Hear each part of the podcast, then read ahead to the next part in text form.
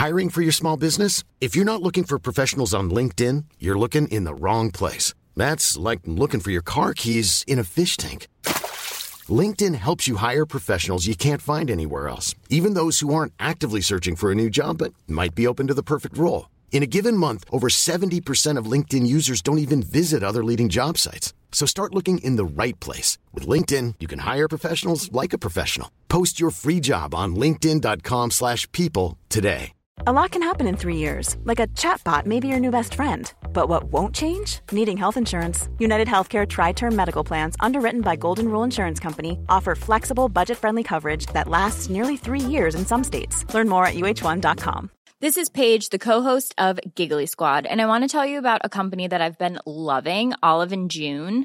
Olive and June gives you everything that you need for a salon-quality manicure in one box. And if you break it down, it really comes out to two dollars a manicure, which is absolutely insane. It's also so easy to get salon-worthy nails at home with Olive and June. The difference between how your nails used to look when you did them yourself and now with the Manny system is a complete game changer. The best thing about Olive and June, too, is it's a quick dry. It dries in about one minute, lasts for five days, and full coverage in up to one to two coats. Visit olive and june dot com slash perfect manny twenty for twenty percent off your first system. That's olive and june dot com slash perfect manny twenty for twenty percent off your first system. Are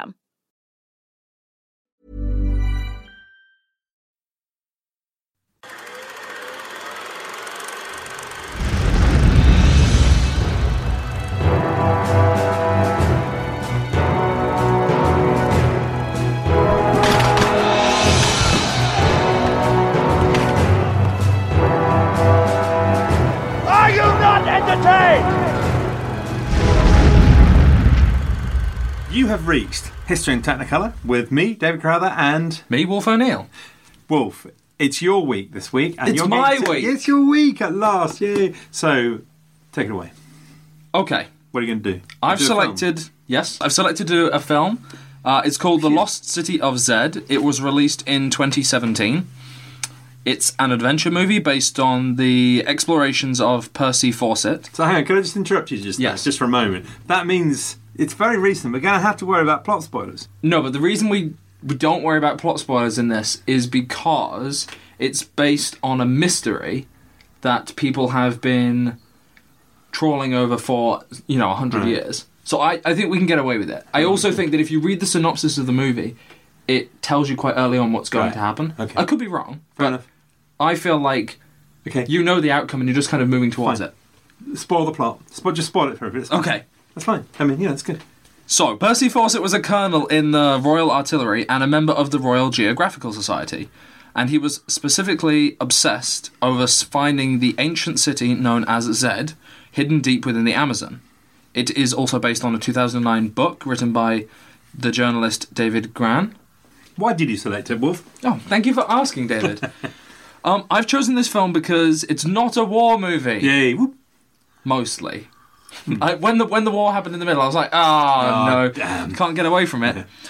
It's mainly that it's a new topic that we've not covered. It's a film that I missed seeing at the cinema when it was released. It, I remember it having pretty decent reviews. And most importantly, it deals with a totally unexplained mystery, mm. which I thought would be intriguing to talk right. about. Very good. I'm intrigued. Uh, so, spoiler alert, obviously, well, as you've already said. Yeah, damn, about a mystery. In nineteen twenty-five, a number of months... into his latest exploration in Brazil, accompanied only by his son, Jack, and Jack's friend, Raleigh, the trio vanished forever, and no trace of their fate has ever been found or proven. A number of false relics have been reported. And it is still considered to this day to be one of, uh, quotes, the greatest exploration mysteries of the twentieth century. Is it the sort of thing that Ty Wilcox would have sung about? I don't know. It's a mystery! No? That song? Keep going. Essentially, I thought, how is this movie not going to be exciting to explore? Right. The, the Royal Geographical Society, yes, setting guess. off into the jungle. Yes, da, da, da, Milo Thatch, yeah. Not Milo Thatch. It's got all the adventure that we would want. Indeed. And there's mystery, so yes. let's go with it. Uh, the film is directed by James Gray and stars Charlie Hunnam, Sienna Miller and Robert Pattinson. Not the most exciting cast, I'll admit. It has a lot of similarities to Joseph Conrad's Heart of Darkness and thus Apocalypse Now. Right. And it kind of led me down to looking at Aguirre, Wrath of God as well, as I looked into that a little bit. Blimey. Yes. So, Percy Fawcett was the son of a British aristocrat and a fellow of the R G S, uh, which was founded in eighteen thirty, hmm. by the way. Did not know that. He grew up at the height of the British Empire and served in Ceylon, which is Sri Lanka. As an officer in the Royal Artillery in eighteen eighty-six, he married his wife Nina in nineteen oh one, and in nineteen oh six he was approached by the R G S to go to Brazil and carry out mapping of the jungle near the Bolivian border to help the two countries negotiate a trading dispute over minerals, gold, rubber. This was where his taste for exploration developed, and after this journey he would return over and over again. Just to give a little bit of background. So let's talk about the film. Let's do David, that. Neither yes. of us has said a word about this movie to no. each other before. No. Or, or in that sense. So what I would like to start by doing is asking you what you thought about it. Do you want to move on to the next bit? No. Uh... It sounds like you hated it. No. Um, I must admit, it took me a while to get on with. I won't yep. go into the details because we'll talk about it later, but it took me a while. I kind of thought, right, I'm watching a very... Hmm, not out of date exactly. Well, you know, this is the sort of film I might have watched twenty, thirty years ago, and now the world has changed a bit. I'm a bit surprised to be watching it. And I found it a bit procedural, um, yes. and therefore I wasn't jumping for joy. It's interesting you say that because I saw a review which suggested it was like a film made in the seventies. Hmm. This was a positive, that it was... How very interesting, yes. But that you would, you would think yes. that. Is that like... Planet of the Apes. Did you see that film, Planet of the Apes, with the original one with Charlton Heston, Charlton Heston? Movie. It's a great movie, but it's very procedural. There's loads of minutes where they're just walking through the desert, and you think, mm, "Can you skip this bit? No, no. Could you really skip this bit now? Do you know what I mean?" I think we'll go into this. I think the one of the problems with the movie is the structure of it, mm. and I think that's because it's tied down by history to some extent. Right. It doesn't happen in the film, but he has way more. Uh, travels to Brazil right. than happened in the film. Yeah, but if you if you kept if you went yes. backward and forward like fifteen back, times, um, yes. we'd be yes. even more be bored. bored. Yes. Yes. Yeah. So I actually think that I right. I can't understand how they would have done any other way yes. than but, the way that it is done. But it's worth saying that by the end, um, I had it was good enough for me to have engaged emotionally in it, and you know I was sorry at the end. So I thought it was fine, basically. Okay, so I'm going to talk through some points and then bring cool. up your opinions on them as they yes. come up. What was it about? Got the question in first again. What was what, it about? What's it about? I think... What's it really about? The thing that interests me most about this in the way that is, the, about shark. is the discussion about imperialism and an analysis of the explorer-hero and kind of a reconsidering of our past in general. And how we set off into the world and, air quotes, discovered it for the first time, mm. even though people had already lived there. Yeah. And how we were kind of imprinting on the globe. That's interesting, actually, yeah. Because I would have thought that that theme is there, but I wouldn't have thought the film was about that, actually. It's probably more about obsession, but mm. I don't really feel like it goes... Every film's about in... obsession anyway, isn't it? Yeah, I don't really feel like it goes into that as much as it yeah. could. He's fairly stable for someone who's also mm. obsessed, if that makes sense. Okay. Uh, I thought that um, acting-wise, I'm gonna, uh, there's going to be a mix of positives and negatives as I move through this. Yeah. I wanted to start with positives, but okay. sometimes you can't. I thought that Charlie Hunnam was a bit boring. He was so wooden. Very reserved, was... and his voice was quite grating. Really annoying. He always tried to go for this sort of ethereal, so, sun, you know, I will... I, yes. I just made me want to, I don't know, rip my arm off. And it actually was so good, so bad. Well, it wasn't that bad, actually. I'm exaggerating. It was acting was just a little bit characterless. But it made Robert Pattinson look like an acting genius. Well, I was about to say, Robert Pattinson's more than really fine. Good, yeah, it's uh, it's, he's quite likeable and surprisingly engaging mm. in the movie. He that, actually managed to transmit some uh, human emotions, which... Poor old Charlie Hunnam doesn't really manage to do. And obviously, I don't think Charlie Hunnam's a particularly good actor as it is. No shame on well, him. on this, you know. But I do wonder if actually his portrayal is more interesting when you think about how they were choosing to depict this hero. Considering that, uh, it's not really a spoiler, but he influenced Arthur Conan Doyle in the writing of The Lost World and is supposedly an influence on Indiana Jones. Yeah. And features as a sub-character in one of the Young Indiana Jones stories. Young Indy right. meets him. Hmm. that if you have an inspiration for Indiana Jones, but he's completely has no charisma. Yeah. That that's interesting. Yeah. Uh, it's it's at least saying something about the explorers, and I'm I do kind of appreciate that he's not. He doesn't come across like flash art. No, he doesn't. It's almost as though they've accepted the conventions of speech of the time, you know, the quite formal style, as an expression that this is what people were actually like. Yes. Do you know what I mean? They haven't looked below the surface and said they were just normal people, you know, who eat, sleep, excrete and procreate, you know, whatever. Okay, well, uh, continuing on. I thought that Sienna Miller was fine, but she isn't really given much to do. And even when she is given stuff to do, it feels a little bit forced. Mm-hmm. I thought Ian McDiarmid as the l- lead of the R G S is perfect. When the Emperor appears and he gives you the secret mission to go to Brazil and he talks yes. about impending war, um, yes, I'm in. Yeah, that's very good. Yeah. For me, his casting is telling me something already about how they how we're meant to perceive the mm. R G S as a society. There's a slightly sinister yeah. angle to them. You can't have the man who destroyed all of the Jedi be in charge of the R G S, and we're meant to be like, this is a good cause. Does that mean that Ian McDiarmid's career is forever ruined now by Not the fact ruined. that he destroyed the Jedi? He actually does a really good reading of T S Eliot's The Hollow Men, oh. which I would recommend. Oh, interesting. The, for me, again, this isn't making it sound like I'm dissing the film, but it's not. I'm just going through the beginning mm-hmm. parts. The script doesn't do anything particularly special for me. Uh, it feels fairly standard mm. uh, as a like a biopic, especially the scenes in England. Mm. They, like you say, quite procedural. Yeah. Um, they're there for a purpose, but they aren't particularly exciting. Yeah, you can see them trying to explain. So the hunt at the beginning is all there to tell you about the fact that he feels shamed about the fact that his father was a failure and a drunk and uh, give him a social slur. And you could have done that much easier and more quickly, I'd have thought. A lot of things are a little bit on the nose. Yeah. And sometimes take too long to develop. Yeah. We really are dissing this movie so far, aren't we? But I think that the movie is at its absolute best mm-hmm. when we go exploring. Right. So all the footage in the jungle is when the film is most interesting. Mm. So the moment the first exploration begins, and whenever we're on an exploration, that's when I think it's actually right. quite enjoyable and interesting. And that's probably... When you're in England, I feel like everything's being said very consciously. Yes. That's a chance for us to... for the themes of the movie to be read aloud for right. loads of people to hear. And that's where you get all the, the kind of counterpoints of view. Yeah. So he's there to get a kind of antagonistic towards everyone else. Yeah. And thus we learn his character. But I think... where you really learn the most about him is when he there aren't many other people around and he's in the jungle and we have to kind of see how yeah. that goes. So I think that's the most interesting part. That's where the film works the best. I think that the landscapes, the cinematography are incredible. The sense of danger is there.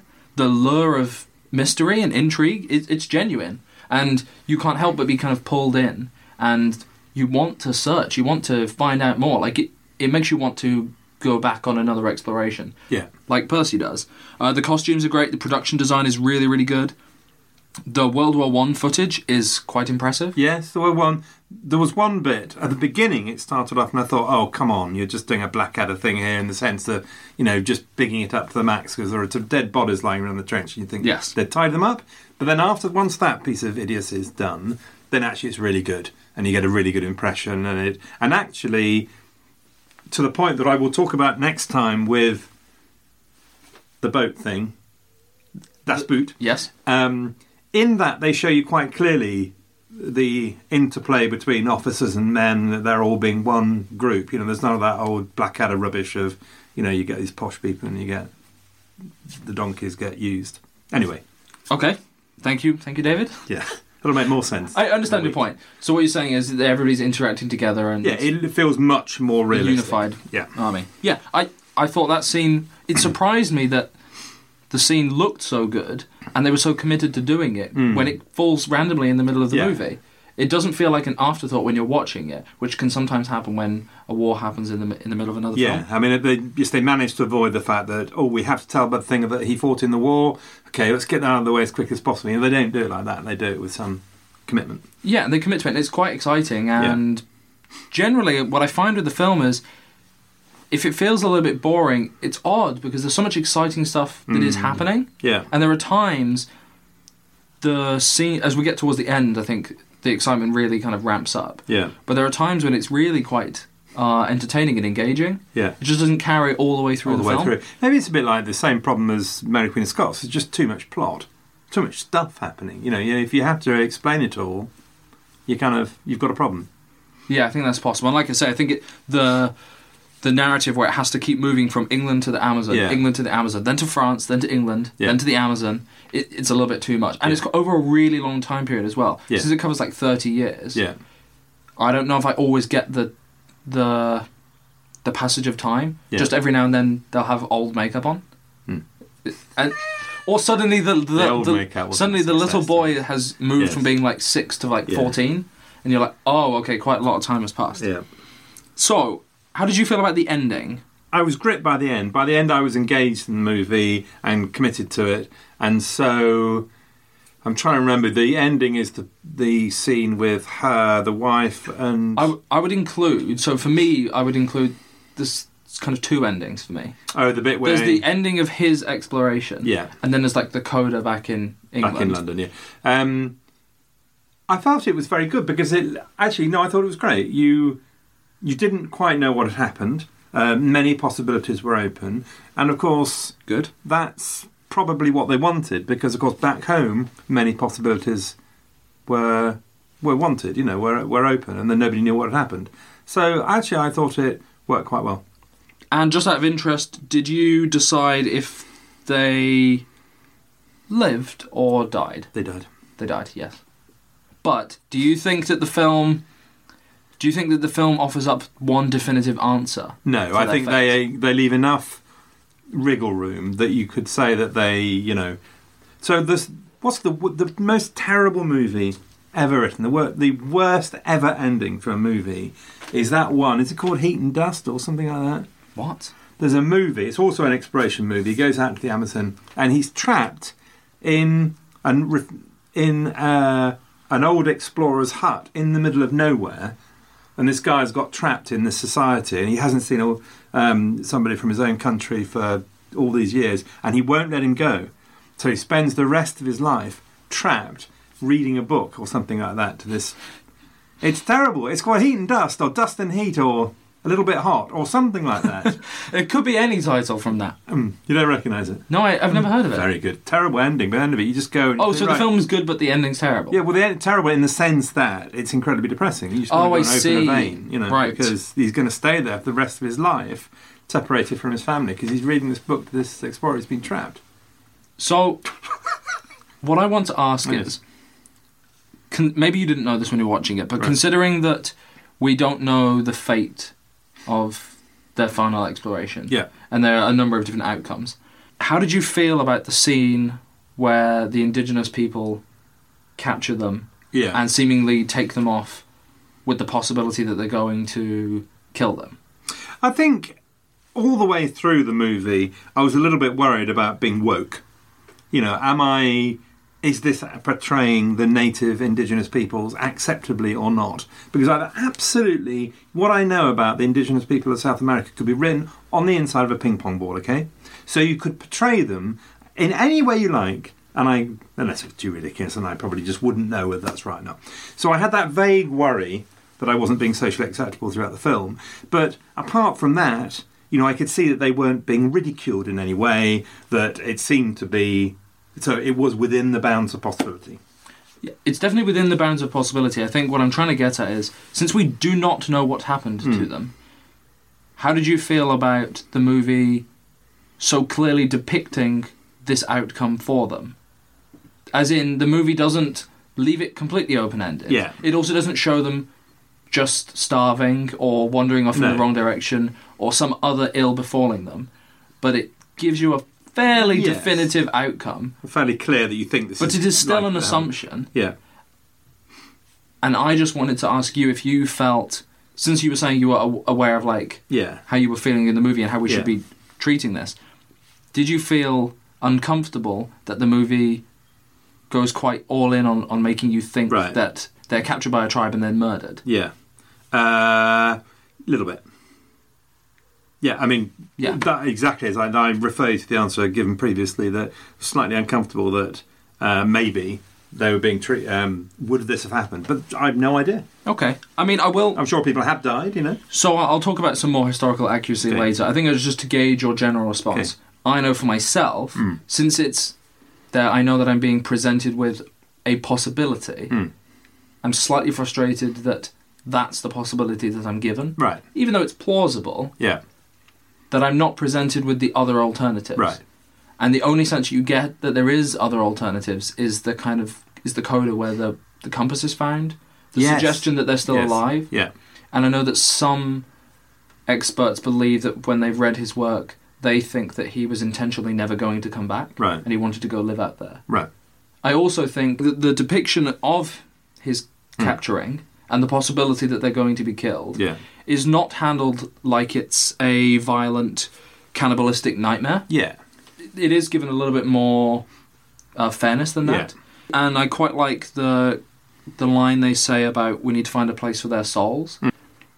And I think that the way that it's filmed, it's quite nice. Yeah. The imagery is really good. Yes. The setting is great. I think it's at least, even though they're presenting an image I'm not mm. sure about, it's not too troubling. Yes, I mean, if it's if the answer is that they were killed by this tribe... Um, the way that it is done, given that you're going to take somebody's life, is done in as a respectful and humane way yes. as it could be, could be expected. I will bring up this line, though, because I think it's important leading into the next bit. He has that flashback, which is terrible. I really don't remember that. What, what so just before he dies, he has a flashback, yes. and his flashback oh, is like terrible. Of his life. It's really, really bad. It's really rubbish, yeah. But it's super romantic, idealised, falsely profound. But it has the line which I think is really important okay. when we analyse this right. film. When his, uh, Nina says to him, a man's reach should exceed his grasp. That before he thinks he's about to die, he's mm. reminded that, yes, he is vindicated. Right. He should have reached too far. Right. I personally think that's crazy. But there you go. You so, don't believe in ambition. I do believe in ambition, but... He's just taken his son to his death, and he's that like, and the, and his son, he, he's son like, wanted to go. He turns to his son, and he's like, "Well, good luck. Yeah, uh, and see you on, see you on the other side. Yeah. Whoa, where to go, son?" And then, yeah. then he just has a dream about himself. He's not thinking about his son. He just dreams about his own life, and he's like, yeah. "You did a great job. Yeah, you You're reached all right, son." yeah. Oh, sorry, they're good. Okay. He's just hoping yeah. that he dies first, so he, he doesn't have to watch his son die. But then you're a bit like this, aren't you? I mean, you know, there's Thomas More, for example. You thought he should not have given his life for his beliefs because his family were a bit upset. Well, this is different, because we will come on to whether right. Percy Fawcett actually had any idea about what he was doing, and whether, even if he was killed right. by a tribe, he brought it completely on himself by being an ill-prepared yes. idiot. Indeed. That has been proposed. Right. Indeed. What I wanted to ask then is... Yeah. Since it's raised the idea that a man's reach should exceed his grasp, uh-huh. how do you feel that the film portrays the character of Percy Fawcett? Is he a hero explorer? That's interesting. I think no, on balance. So I did feel as though I was watching a hero explorer movie. That's why I say it seemed seemed quite out of date. Um, but... They present quite a few things about his self, innate selfishness. So they have the scene where he's saying, right, I'm off again. And his wife says, excuse me? You know, in rather more eloquent terms. Um, excuse me? Is it more like that, David? Yeah, it's more like that. Yes, they present a man who is obsessed and is therefore very selfish, as, you know, all obsessed people have to be or are. So there are warts on the image. Okay. So I definitely think that it shows that he's flawed. His obsession comes through. I personally think that he is looking for fame and glory. Mm. I know he sometimes suggests that he's not, but I don't I don't buy that. But it also does suggest in the film that he is interested in fame and glory, because there's all yes. this stuff about wiping out the legacy of his, his dad. And in real life, I think that he did consider the Amazon to be the last great blank space. So just for some of the history, mm. a lot of the world had been explored by this point. Mm. And the Amazon was one of the last few places where explorers hadn't really mapped it all out. Right. And as a result, if he wanted to be an explorer, this was really his best right. bet. We already got to the poles. Yeah. We'd, they'd already gone everywhere else, generally. Yeah, and it's you can see that it's very competitive with the U S. Although I'm not sure they'd explored all the way around Loughborough, had they? Still a couple of unexplored areas there to this day, actually. Keep going. Well, okay. You're right. Sorry, I would like to formally apologise for mentioning Loughborough. No, I, it's because I'm not familiar with Loughborough, okay. So to me it is all unexplored. I think it's. I think the film is really clear that everything that he's doing is at the expense of his family. Hmm. We it never shies away from the fact that his kids hate him. Yeah. That his wife kind of hates him. Yeah. That he's his wife doesn't hate him. You, his wife hates the fact. Yes. That she he keeps putting himself first and leaving, yeah. And I mean, the ridiculous thing about the movie, the th- one of the things that I found a little bit difficult to take, is that at the end, his wife is constantly searching for him. Yes. And all the way through the film, I thought, God, she must be bored. You know, she's given no credit, she's given no ability to be what who she wants I to like be. I like to think... And, yeah, at the end, she's searching for him for twenty years. I mean, she must be a saint. I was going to say, I like to think she's searching more for her son. Maybe. And her husband to beat because he took her son off into yeah. the rainforest and got him killed. Right, yeah. Yes, maybe that sounds like a much more. Also, she must way. be getting pestered by but she Jack's, about... Jack's friend Raleigh's parents. Yes. Who were like, wait, our son is dead because you took him off on this crazy adventure. That is true, that's a good point, actually, yeah. The playground politics would be oh, difficult. Oh, no, very difficult. God, you wouldn't want to be in the queue in that school, would you? No. So, what I was going to say is, Nina has the line, it has become my own life's work. The idea that his obsession is so far-reaching yes. that it's become hers as well. Yeah. But she can't even go and do the exploration. Yeah. I think that just shows how damaging his exploration has yeah, been. And you have the, the scene, don't you, where she says, oh, why don't I come too? And, you know, he's absolutely trapped within his class and his age in thinking, a woman? Go exploring? That's just ridiculous, you know. So, yeah, I mean, that's a very clear message, isn't it? There is, but then I think this happens. He is presented as the one person, generally, mm. who can see past all prejudices. Mm. I know he still yes. ha- he still has some prejudices, but he is the only one who seems to be able to connect with the indigenous peoples yeah. when he's exploring the world. He's different from them. Mister Murray, Mister Murray is a perfect representation of the old guard yeah. of explorers, and Fawcett is the new representation, mm. the new way of exploring. He's not. He's an enlightened man yeah. of sorts. His speeches to the others are at odds with everything they believe. Mm. And the film is consistently reminding us that he is different. He is special. Yeah. He is more in tune with the world. Yeah. And more has more empathy for other people. Mm.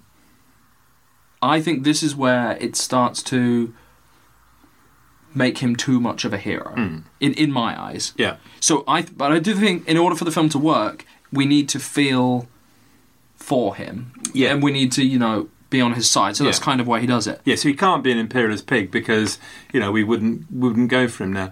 Um, what I what I'd read about it was that actually there's enough there in his life to be able to uh, to pick off that that is is. that is indica- indicative of that, but the film exaggerates it and takes it much further than he would actually have been. I don't know if that's fair or not, but that's what I'd read. I have read that some anthropologists suggest that Fawcett's writings reveal sensibilities that are more enlightened than many of his contemporaries. Yeah, but that he was nowhere near as far as film presents him. Yeah, and supposedly he did study some Amazonian dialects, and he was outspoken against the destruction of Indian culture through colonisation. Mm. But then there are counter proposals, which we will look at as well. Uh, in terms of the portrayal of the R G S and the European colonisation, I think it's clear that this is where the movie is kind of setting them as the enemy. Mm. The gender and racial prejudices are clear. They're old-fashioned, racist, money-grabbing. They're eager for war. The emperor's in charge. Yeah. Imperialism is rife, and the consequences are shown in the oppressed and downtrodden native people in Brazil, especially in that scene where the Spanish are ruling them. Because mm. we're shown both the problems in Britain. It's a very brief scene. You know right. when he first arrives yeah. and he collects that guide who is a slave? Yes. The Spanish the Spanish man is lazily like lounging, yeah. being served by all these people that he's like oppressing. I think it's interesting that, especially because the Spanish obviously mm. represent the conquistadors and yeah. the damage that they did to that continent. Mm. That we see both the problems with the British and problems with the Spanish yeah. and the general exploration yeah. of all kind of European countries. But I still think it pulls its punches. overall. Yeah, it does. It's not. This is not a movie where you come out of thinking, God, yeah, they really laid into Western colonialisation and exploration. It doesn't do that at all. It's simply, it is done in a light that says, right, we're not going to glorify it, in the sense that we're not going to say this is a great thing that we did. It's not, you know, the white men's burden type stuff.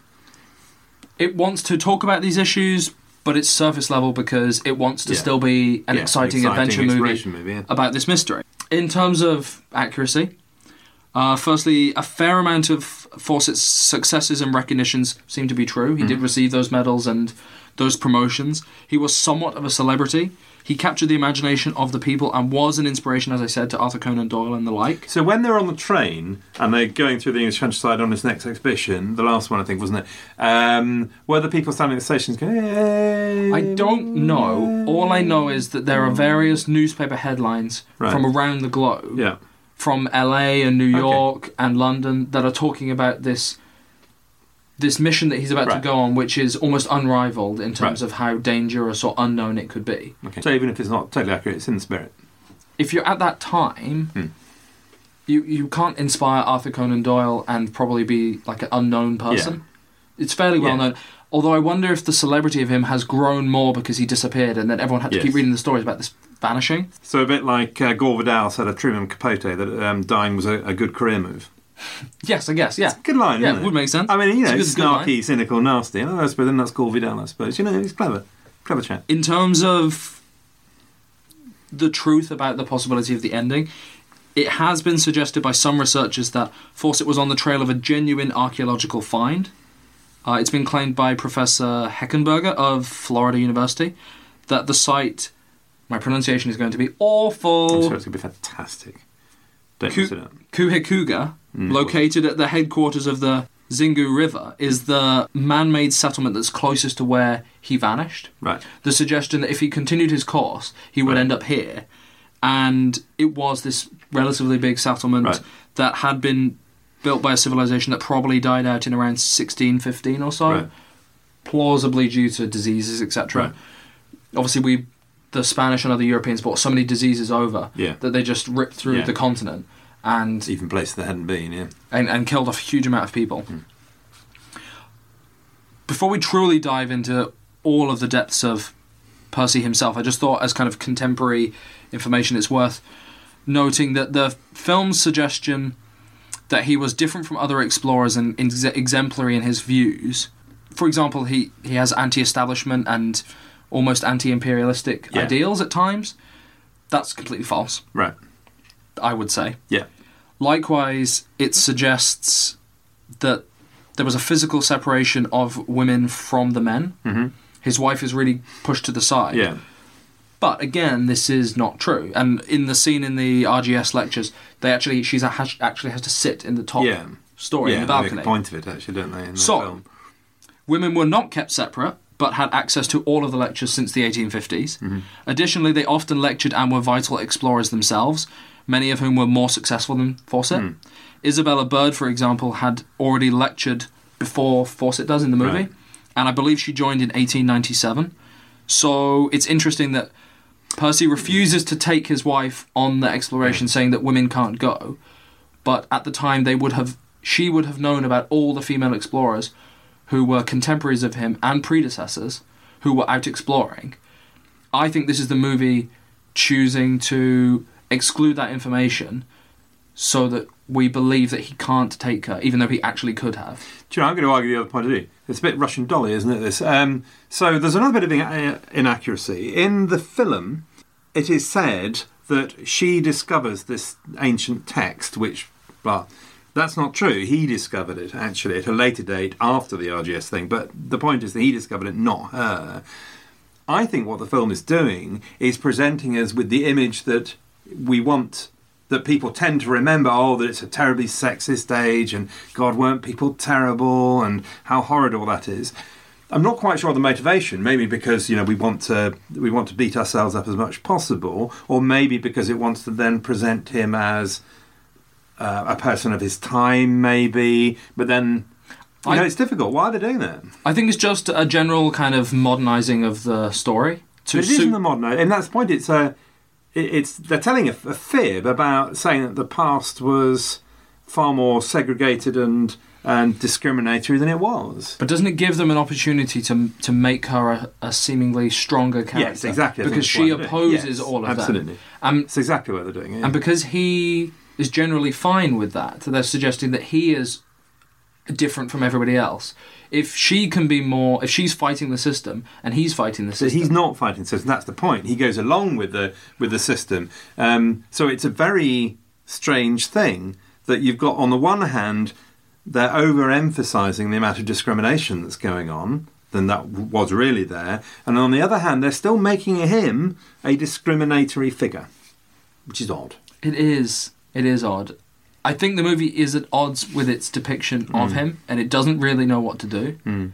I had felt that, that they knew that she couldn't go on the exploration yeah. if they want to stick to facts. Yeah. So they were like, how do we explain this and have him not appear like a terrible person? Yeah. Well, let's make it so society means that she can't go. Yeah. Then it's not his fault. Maybe, yeah.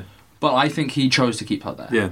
So I think that there's just a way of them kind of... But then they want her to be more active, so they alter other things. Yeah. It's like a knock-on yes. effect of trying to stick to the facts. Just in terms of general facts, because I thought it was quite interesting. Um, John Ray was an Arctic explorer who worked with local Inuit people to uncover the fate of the lost Franklin expedition. This happened long before Fawcett, so he was not unique in his approach to working with right. Indigenous people. Uh, Catherine Rutledge uh, was a contemporary of his, and she explored Easter Island and worked closely with the local people and did lots of presentations mm-hmm. on this, so they would have been aware of her. Yeah. And then I think it's Gertrude Corton Thompson right. fought establishments and imperialistic ideas to demonstrate that the ruins of Great Zimbabwe were of African yeah, yeah, origin. Yeah. So what I've been reading is that the film suggests that he is somehow new and he's presenting new ideas. These have been happening for ten, twenty, thirty yeah. years. Various other people have been trying to fight against this and change and explore. He is not unique in, yeah. in any way, but the film doesn't give you any of that extra no. back. I understand why it doesn't, yeah. but just I thought that's worth putting yeah, out indeed. There. When we deal with the book, which is written by David Grann, as I mentioned, a journalist and writer for The New Yorker, he explains all the research that he did. He went off on a long, detailed exploration of the journey, himself in the jungle. The book is fascinating and gripping and takes you off on this journey. And he, he talks about all the dangerous creatures that he's come across, how big they are, how inhospitable this yeah. place would be, and the wonders of all the tribes. Uh, he explains his reasoning and seems to be fairly well informed. Uh, there's a depth of knowledge from academics, primary sources. He talks about all the papers that he's gone and read, how he's done like ten years worth of research. Mm. But a number of prominent experts and explorers have questioned the book, the film, and specifically the portrayals of Fawcett and his successors right. as to whether they're accurate or not. Right. The book argues that Fawcett was a man of science, less interested in glory, yes. you know, and elevates a lot of his successes quite a lot. It uses these quotes from the, in the in the book. He was the last of the great Victorian explorers who ventured into uncharted realms with little more than machete, a compass, and an almost divine sense of purpose. Almost as renowned as David Livingstone, but of the Amazon, hmm. essentially. But then John Hemming is this counter-proposal. So John Hemming is an explorer and an expert on Incas and the indigenous peoples of the Amazon basin. And he strongly argues against this and tells a very different view of Percy Fawcett, suggesting that he was a racist nutter who spouted eugenic gibberish. Didn't like him then. No, he hated him. Um, as well as the fact that he essentially considers him to be a terrible explorer. Right. One of no real value at all. Hmm. So, as we kind of go through, he wrote a really long article that kind of breaks down from start to finish right. Percy's life yeah. and why the movie is com- and the book is completely wrong. Right. And also the book is based on John Hemming's research. Right. So this man whose research is used, and he's quoted throughout the novel, right. then comes back and says, clearly he didn't read his work properly because right. the novel's slightly fabricated. Right. And in nineteen oh eight, he was asked to survey in Brazil, but his preparations were appalling. He took minimal supplies and everything went wrong until he caused the deaths of five of his six local labourers, which he apparently cared little about, and his expedition ended. Obviously, this does not come right. up in the movie. Apparently, he couldn't speak much local dialects and barely tried, but he did wade across a river to present gifts hmm. to, to a tribe, and yeah. so that scene happens in the film. He shot and killed a man from a tribe that he didn't like in nineteen thirteen, which was forbidden by Brazil's Indian Service. He describes this tribe as Neanderthals and various other negative phrases, mm. while claiming himself to be an expert on over forty tribes, even though apparently he only had a knowledge of a handful at best. He went on a number of failed trips, and then in nineteen twenty-five, this writer believes that he was penniless, and he was an imbecile to take two young schoolboys on this trip, the longest trip that he would do, into the middle of the jungle. He didn't take enough supplies, he didn't take enough men. Apparently you need at least eight men mm. in order to carry everything that's needed for you all to survive. Mm. And if you go with less, you, you can't succeed. Mm. So obviously he doesn't take many people, and then they send the pack animals and the helpers away mm. while they're travelling out on the expedition, even though he believes that they would have needed them. He also believes that they weren't prepared for the tribes and assumed their hospitality. Mm. The impression I get is that the tribes were hospitable mm. and did look after people and explorers and home them and feed them and everything, but that the custom was you had to take them gifts. Yeah. I get the impression that Percy Fawcett did not take any gifts, and right. the suggestion is that because he wasn't prepared and he didn't offer them anything, that at some point it turned sour. Right. So he believes that he was a harsh man, foolhardy and tactless. He was incompetent and Ill- ill-informed, and he doomed himself by aggrieving the tribes or starving to death. A lot of people think that he just wasn't prepared and he just lost his way. Supposedly Fawcett even recognised that he was a greenhorn in the jungle mm. and was kind of aware of his own flaws. Another interesting fact is the book claims that one hundred people have gone missing right. while trying to track down his whereabouts. Mm. Yes, it does. This writer believes the yeah. answer is one. Right. One death from, a, from an idiot who, went in, who was a famous actor who was a buffoon who went in on his own, right. apparently. So I think so you have a bit of a different opinion between this chap who absolutely hates him in every way, uh, but these other people who are saying, oh, it's pretty close. Yes, and various people come at it from all these different angles. The, the director does not care in the slightest what mm. anybody thinks. Right. Um, he personally believes that the film is not a documentary. He couldn't make it true if he wanted to, and there is minimal info on Fawcett. Also, supposedly, he chose to hide a lot of mm. the facts about his mission because he didn't want anyone to beat him to it. Yeah, right. As, which is why people found it hard to find him. And the, with the evidence that they have, that it's the best that they could do, and it's an attempt to kind of capture the the spirit of the story. Right. The only quote I came came up with was from uh, March nineteen twenty, from Sir John Kelty, Secretary of the R G S, who said that it's quite true that Fawcett has a reputation of being difficult to get on with and has a queer manner in many ways, being a mystic and a spiritualist. But all the same, he has an extraordinary power of getting through difficulties that would deter anyone else. I thought it was an interesting quote. A, because the film really doesn't go on about the mystic and spiritualist thing. It only, it only appears that one time. one time. And then it's sort of, he's being taken to it by the by his men, you know, have get his it's, fortune. It's a weird scene. I don't even think it should be in there. I think it's there to try and deal with that thing, that he's a mystic and a spiritualist, because we know, we think that would, I think, probably cast a negative pall on his explorer professionalism. Also... he has an extraordinary power of getting through difficulties that would tear anybody else. Kind of suggests the amateur explorer, doesn't it? Yes, I have read a lot of things that suggest that he is actually really good at surviving. Mm. But I have to say, the idea of taking two small boys into the um, Amazon mm, doesn't seem entirely sensible. It does seem as if, as well, that Raleigh's foot becomes infected and right. swells. And they have to continue on with him only being able to walk essentially on one leg. Right, which is difficult. And they continue on. And you think that right, he would have some responsibility back, yeah. yes. to look after him. Yeah. One of the main issues that comes up when you try and read about this is the suggestion is that in the film, he's really good at working with the local people, kind of ingratiating himself into their society, yeah. communicating with them. In real life, everyone says he was a racist. Yeah. And there's no denying that. Hmm. Even the author of the novel says, like many Victorians, he held views of indigenous Americans that were often blinded by racism. He believed there were three kinds of Indians. The first one was docile and miserable, the second was dangerous, repulsive cannibals, and the third were a robust, fair people who must have had a civilized origin. He even went so far as to believe that the lost city of Zed that he was searching for was a European-founded right. city. Right. As opposed to the film, where it says that he's saying... that this is a advanced civilization which is indigenous. Yeah. Apparently he thought it could have been Phoenician or even Atlantean. Right. The thought that yes. the indigenous peoples had created it was so absurd to him yeah. because he thought they were so below him. So in actual fact, the, the film is entirely selling a... So, so this is where the biggest problem seems to come up yeah. with the film.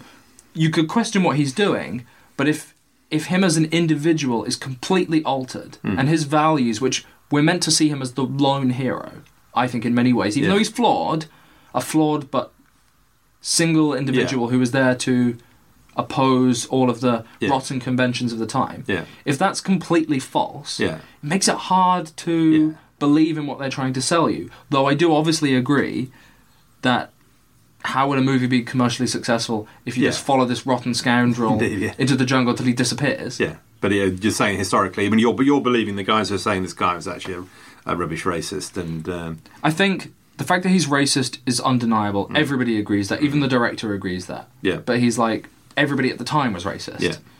So quibbling about that is silly, mm. which I kind of understand. Mm. But then not only do they just make him not racist, they also then make him the exact opposite. Yeah. He seemingly is yeah. propelled into this being this great yeah. person. So I just I just think that's a bit too much. I think yeah. I just wanted to ask you if you think that it is fair yeah. to portray him in that sense. Oh, that's a tricky one. Well, I mean, we would believe that being historically accurate is more important. Um, and if... And yeah, it's annoying. It's not... No, it's not fair. But then does that mean that it's a story that's untellable? When does that matter? Don't know. You know. There is one other... I mean, I think... I So I would say that if those things you're talking about are true, and I haven't researched myself, but it sounds very reasonable, um, that, yeah, that's a, that makes the film substantially less interesting. That's not the right thing to do. Which I would agree. Yeah. The only last thing to say about accuracy, just to throw it in there so people wondered, it, it does seem to be true regarding the tribes that it was obviously a potentially very dangerous mm. exploration. For generations, they had obviously endured persecution and massacres from all invaders, mm. and obviously pretty wary. And fairly recently, miners had trespassed onto one of a tribe's reservations, and they had previously suffered a lot right. of massacres themselves, so the tribe killed the invaders right. to protect their land. Yeah. I think that's understandable and common, and the suggestion that he didn't follow basic protocol that other yeah. white people had maybe laid down suggests that yeah. at some point it just became... There is one other, just to be more bit more trivial, there is one other major um, historical inaccuracy, of okay. course, which is that... Is it the lie? I've been to R G S. Okay, yes. You know, I've been to the R G S, I did a little project with them once. It's never as exciting as that. I mean, that scene where they're all shouting and all drip, they're not like that at the R G S. But I'm sorry. But do you think at the R G S would have been that exciting? Yeah. The R G S has never been that exciting. Okay. Well, that's interesting. I did... They're a quiet, serious, friendly bunch at the R G S.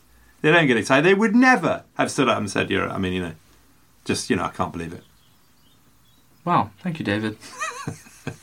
Right. So, the, get... one last thing to say. And this is kind of a afterwards piece of information, because I thought it was interesting. In recent years, the Brazilian government has stopped trying to advance the Amazon tribes that continue to exist, mm-hmm. particularly in the Mato Grosso, which is the area that he was right. exploring. And instead, they've begun working to protect them. Their populations are now flourishing again, and some reports suggest as many as forty different tribes might still exist, almost undisturbed from the outside world. Huh. Cool. And the Brazilian no government idea. is... essentially not trying to get to them anymore right. and pull them into our world, right. but leave them to right. their traditional lifetime. Flourish as they were, mm-hmm. which yeah. I thought was uh, a really interesting little fact. Yeah. Okay, quality of the film, marks, points and prices. What would you give it, David? Um, I would give it a five. Yeah, that sounds reasonable. Historical accuracy? Whatever answer yeah. we come up with, we understand that there is always conflicting mm-hmm. opinions. I would probably give it a four or five. They don't hide the fact that they've changed him quite a bit. I mean, on the basis of what you've just said, you've got to go one or two, haven't you? I mean, well, okay, maybe I guess not that all, low, all the physical things did. But you're saying these, this is this. There's a what you sound like compelling body of activity that says this person was not like this at all. I think what I'm trying to say is the physical events of the movie right. are, if you exclude okay. the other stuff that happens in between, that is all fairly okay. accurate, right. within reason. So I'm thinking of four. Yeah. Okay. But that him as an individual is completely altered. Right. And this is where I think it comes down to the final argument. Do you believe that he is presented more as a hero than not. Yeah, he's got to be sympathetic. So for me, as we, it was as we said earlier, that it's kind of a flawed hero level. And if we think in real life he was definitely racist and potentially incompetent, mm. potentially even a, an actual nasty person mm. who wasn't out for anything other than fame and glory, mm. you you do have to wonder a little bit if this film continues to perpetrate yes. the, the myth of his vanishing, which yes. obviously it would want to, but elevates him to some mm. almost near mystic level. Yeah, I mean, which is, you know, I would... Uh, yeah, if that evidence is true, then they're perpetuating a myth and we don't like that.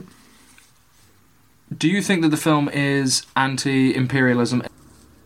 It seems to me to present negatives about colonialism and imperialism, but it is not an anti-imperialism movie. Do you think it manages to balance all of the ideas that it's trying to put on the table into a relatively coherent and entertaining film that opens you up to multiple kind of possibilities? It's okay. I mean, I don't know how to say more than that, really. I mean... Um, I think what I'm trying to get at is we know that it's altered the facts. Yeah. Has altering the facts worked? Yeah, as a movie, you go through it and think, it, you think right, it is... It's not pretending that these folks doing these things was a fantastic thing we should all be grateful for. But it is saying that the individuals that did it were brave uh, figures, as it were, and were doing it for varied reasons, some of which are perfectly reasonable kind of thing. And it's suggesting that they tried to do it in a sensitive way. Um, it's not out there to say, look at this nightmare that was the globalisation of the world. It's not taking that very anti-colonialism line. It's trying to say, look, there's impacts here. Okay. And would you recommend the film to anyone? Or why would you recommend the film? I think I'd recommend it because it's a good yarn. I mean, did you ever see um, uh, the Michael Palin Ripping Yarns comedy? I didn't, no. No, okay. Well, it's quite funny. So one of them is Crossing the Andes by Frog. Uh, and it's kind of, you know, if you want a good... Uh, re- ripping yarn, modernised to the extent that it's not saying, oh, this is all great schoolboy stuff, you know, there are these things going on, these themes going on, then actually it's a pretty good movie. And by the end of it, you feel engaged, and the ending is, uh, you know, is pathetic, if that's the right word. You feel engaged and sympathetic. So, yeah, I think it gives quite an interesting insight into the world of uh, earlier of Edwardian, early twentieth century investigation, exploration, Watson, good stuff. Yeah, and I think I actually learned a fair amount yeah. about that time, which I didn't know before. Yeah. It was an interesting area to dive into, and the world of the how the capturing of the Amazon is quite impressive. Yeah. Great. Okay, we must draw it to a close. Anything what, what, else to say? What was our final v- oh, vote? Oh, good point. Yes, final on, vote five. On, oh, four. So five for film and four accuracy. For his, four for historic accuracy. Would you lower though. it? No, I'm going to follow what you say. Okay, I just think, yeah... with the conflictions, I can't faithfully really destroy it. Yeah. So I would say it's just worth considering and yeah. weigh that up. And the framework, as you're saying, is reasonably accurate. It's the question of the depiction of the character that is serious at fault. And that's why you're marking it down a long way from ten to four. And like we agree, the ending is just a plausible outcome. It doesn't yeah. actually give you a definitive yeah. false yeah. ending. So, four. Okay, cool. Okay, thank you very much, Wolf. Well, it's time for the Excellent. roundup. Yes, indeed. Oh, time for the roundup. Good point. The roundup of... Robin Hood. Robin Hood. Excellent. Three Robin Hoods. Three Robin Hoods, yeah. Yeah, love Bryan Adams. Such a great song. Ah, could keep this going for hours. Oh, oh superb. Okay, that's enough of that. I made you suffer enough. Robin Hood's roundup, ladies and gentlemen. And if it didn't come across in the episode, it was a bit of a hoot and we loved it. And a joy to help Kevin win the competition, of course. Woo, woo, woo. Or Prince of Mullets, as David McLean called him, which is nice. He shall be Prince of Mullets always to me from now on. Although, well, did I really win the competition? That is the question. Because in an outrageous display of democracy, in your voting, you nominated Men in Tights, that film thing, whatever, and gave it one hundred thirty-one votes to Kevin's one hundred seventeen. I think we're going to keep History and Technicolor to ourselves in future. because you lot are, in the words of Mike, just not worthy. After that, they kind of agreed with us, though one of the lovely things was just how many films there were, not to mention T V shows. Lovely memories of nineteen seventies Robins and all that, Robin of Sherwood and all that sort of thing. Quite a few of you remembered and mentioned Robin and Marion. Great film slash play, way too unheroic for me and painful. You seemed to enjoy the walk down memory lane. There were a whole number of comments, masses and masses of comments, which was really good. General appreciation of Alan Rickman, I have to say, quite rightly. There was a deal of respect for Errol, sort of respect is kind of the word, and the sword fight with Basil Rathbone, bit of a classic, and so it was, and all that sort of thing. Not many of you answered the questions I'd set, which was again disobedient of you, but there were a few. For casting Robin, Lisa went for Peter Dinklage, nice one. Tony went for Judy Trott and Ray Winston, which I think has happened before in Judy's case, but Ray Winston? Really? As Robin? No, Tony, no. Luke went for Eddie Redmayne, bit cerebral for me. Andrew went for Keira Knightley as Robin, which is interesting. Rubbish, but interesting. Steeple went for a Humph and Lauren combo, always a classic, of course. But Barbara, I think, gets the prize with a musical version with Goldie at the head of the bill. Book me my tickets now. Although, for a more solid choice, Ben hit the nail thing, Sean Bean. Yeah, excellent. The rough Robin type thing. As for who you'd like to be, unsurprisingly, Friar Tuck swept the board. Although, again, Lisa went for Bess, which is kind of a bit inexplicable. You know, it's a free country, and it would have some support in the Crowther household. She's sort of um, your lady-in-waiting is waiting type figure in the Errol Flynn one. Hmm. There were far too many comments for me to mention, so I'm sorry for that. Can't go through them all. But thank you all for taking part. I do love it when there's a really good chat on the old Facebook. Except possibly for Jen, who called Glenn the only adult in the studio, which is going a bit far. Wolf and I were just, you know, committed. Anyway, back to the, you know, other lot. Okay, thanks very much. Brilliant. Thanks to everybody for your feedback, and thank you, Wolf, for The Lost City of Zed. Goodbye. Thank you, David, for watching this film yes. and not thank sending you. me horrible messages. Yes, it was nice of it, wasn't it? Okay, bye. Are you not entertained?